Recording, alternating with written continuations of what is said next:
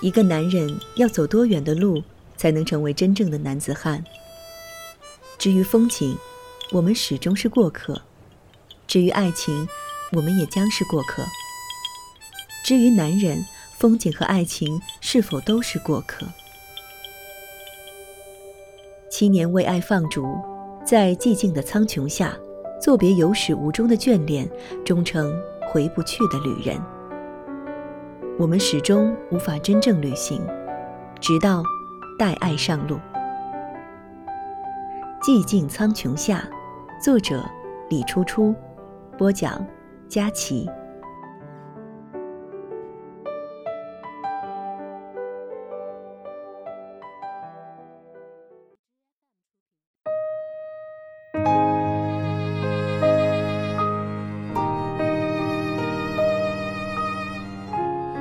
光寂静的午后，悄然进入了拉萨。刚拉梅朵餐厅里，古朴的桌椅和藏式的装饰，给刚刚到访的我很多惊喜。点了酥油茶，要了糌粑，还有几份特色的藏餐。刚来到西藏，对藏餐还很不习惯，但吃饭已经成为其次。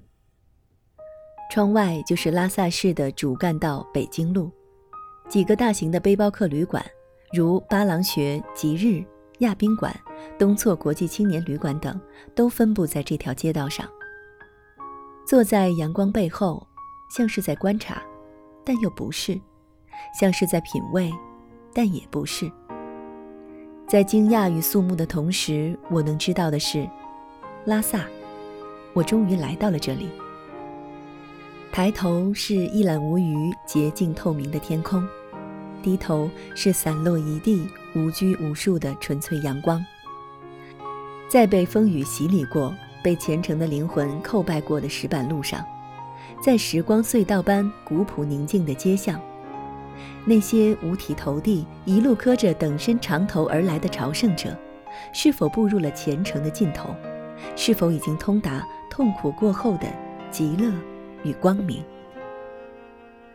跟随着这些虔诚者的脚步，顺着他们的方向来触摸这里的一切。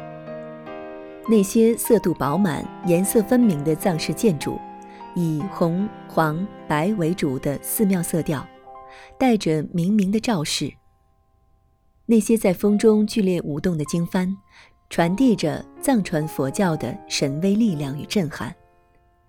寺院和民居掩映在一起。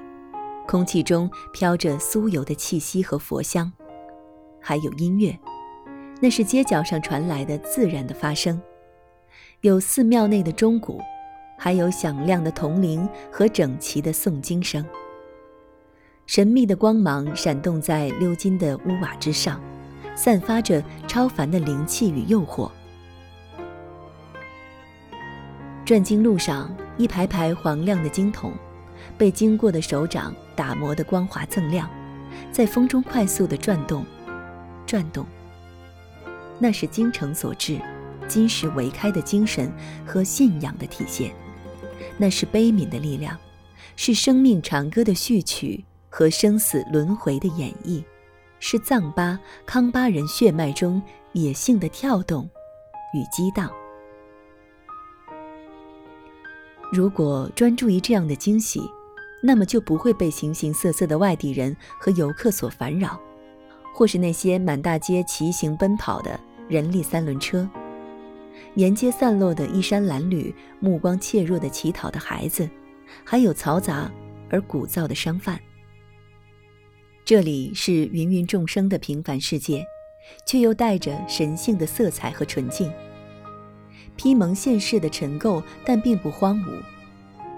经历闹市的喧嚣而不烦扰，像长明的酥油灯盏上跳跃的光明中的灯芯，像夏天到来之前匍匐在寺庙前还没有融化完的一捧雪，是捧在手指尖上向下落的祈祷和诵经的声音，是心四分五裂之前。像洁白的莲花卷曲，向上翘起而又完整的形状。从布达拉宫、大昭寺到色拉寺、哲蚌寺，从玛吉阿米冈拉梅朵这样一些游客聚集的餐厅，到古修纳书屋、小二的店、茶吉白马等店铺，从喧嚷的光明甜茶馆到游人罕至、流水独自欢唱的拉萨河，还有不知名的街巷和道路的转角。灼热的阳光曝晒土地，人体内会涌起层层的温热，心头上积攒起寸尺光明。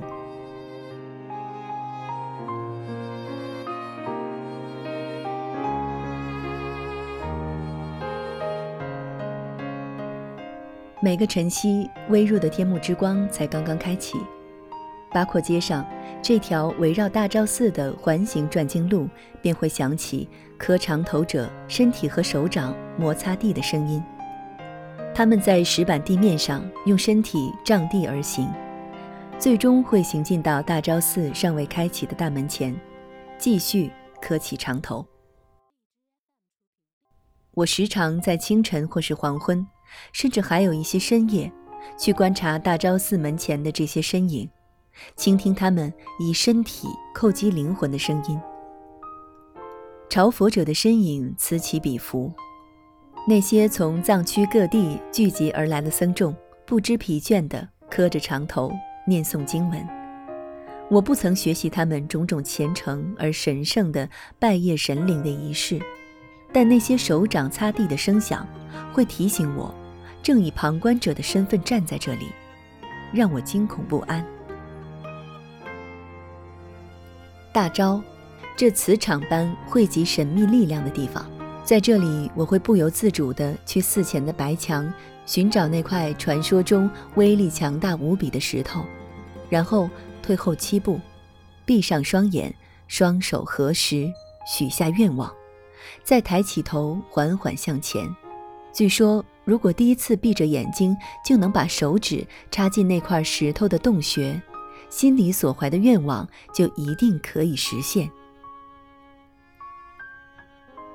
古老的石头，青黑，冒着幽幽的光。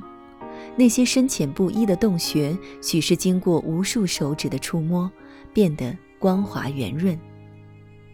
第一次，我学着别人的样子，深吸了一口气，闭着眼睛，然后踉踉跄跄，内心紧张地走了过去。但当我双手触及石壁，立即就感到了不对。这时，我也听到围观者传来的叹息之声。我没有能够把手指准确地插进去，或许这意味着我的愿望无法实现。而当我在退后，再次闭眼，抬手向前走，第二次，我的手指是插准了那些洞穴的，然而，却又不知道第二次还能不能算数。小雨淅沥的早晨，我和东错旅馆里的一群年轻人第一次去大昭寺，没想到大昭寺要九点才开放。刚到时，雨还在下，地面上全是水。早早来到寺门前的人已经很多，有的人坐在地上念经，有的人则不停推动着比人还要高大的转经筒，也有人在寺门前不停地磕着等身长头。九点开门，随朝拜的人群一起进入寺门，往里走。前面那些经过乔装打扮的逃票者，一个个都给抓了出来，而我。拿着一条敬献给佛祖的哈达，就无知而莽撞地闯了进去。按顺时针方向走，一路拜过了宗喀巴和他的八大弟子：药师佛、白教创始人米拉日巴、松赞干布、文成公主、尺尊公主、无量光佛，然后来到藏传佛教中圣之又圣的佛殿。里面有文成公主入藏时带来的释迦牟尼十二岁等身像，藏人认为见到这个佛像就是见到了两千五百年前的佛祖。我将哈达虔诚地献上。转完一层，上到只在早上才对外开放的二楼，那里有松赞干布、文成公主、尺尊公主，还有护法的女神。从二楼下来后，遇到逃票的同路人。这才知道，早上进寺只有我一个人是没买票就直接进入的，让那群人羡慕不已。其实我后来已悄悄地向功德箱里塞了和门票数额相等的香火钱。那天从大昭寺出来时，已经接近十二点。青年旅馆里同来的人不知道还可以上到天台，先出寺到八廓街上玩去了，而我又从大殿外绕行一周，推完了全部的三百八十个转经筒，然后上到大昭寺二楼和三楼的平台上远眺布达拉宫。朋友说，大昭寺楼顶上是全拉萨发呆最好的地方。我深以为是。当我上到楼顶时，雨已经停了。太阳还没有完全出来，雨过天晴，空气清新，非常舒爽。那天我还进到了一般不许外人进入的三楼殿堂，幸运地拜会了在那里修行的高僧，并被允许进入殿内，近距离拍摄到了金顶，还在那里观看了十分漂亮的壁画、酥油花和年代久远的唐卡。后来我陆陆续续再去大昭寺，但都没有用那么长的时间，也再没有进到过三楼那不肯轻易示人的佛殿。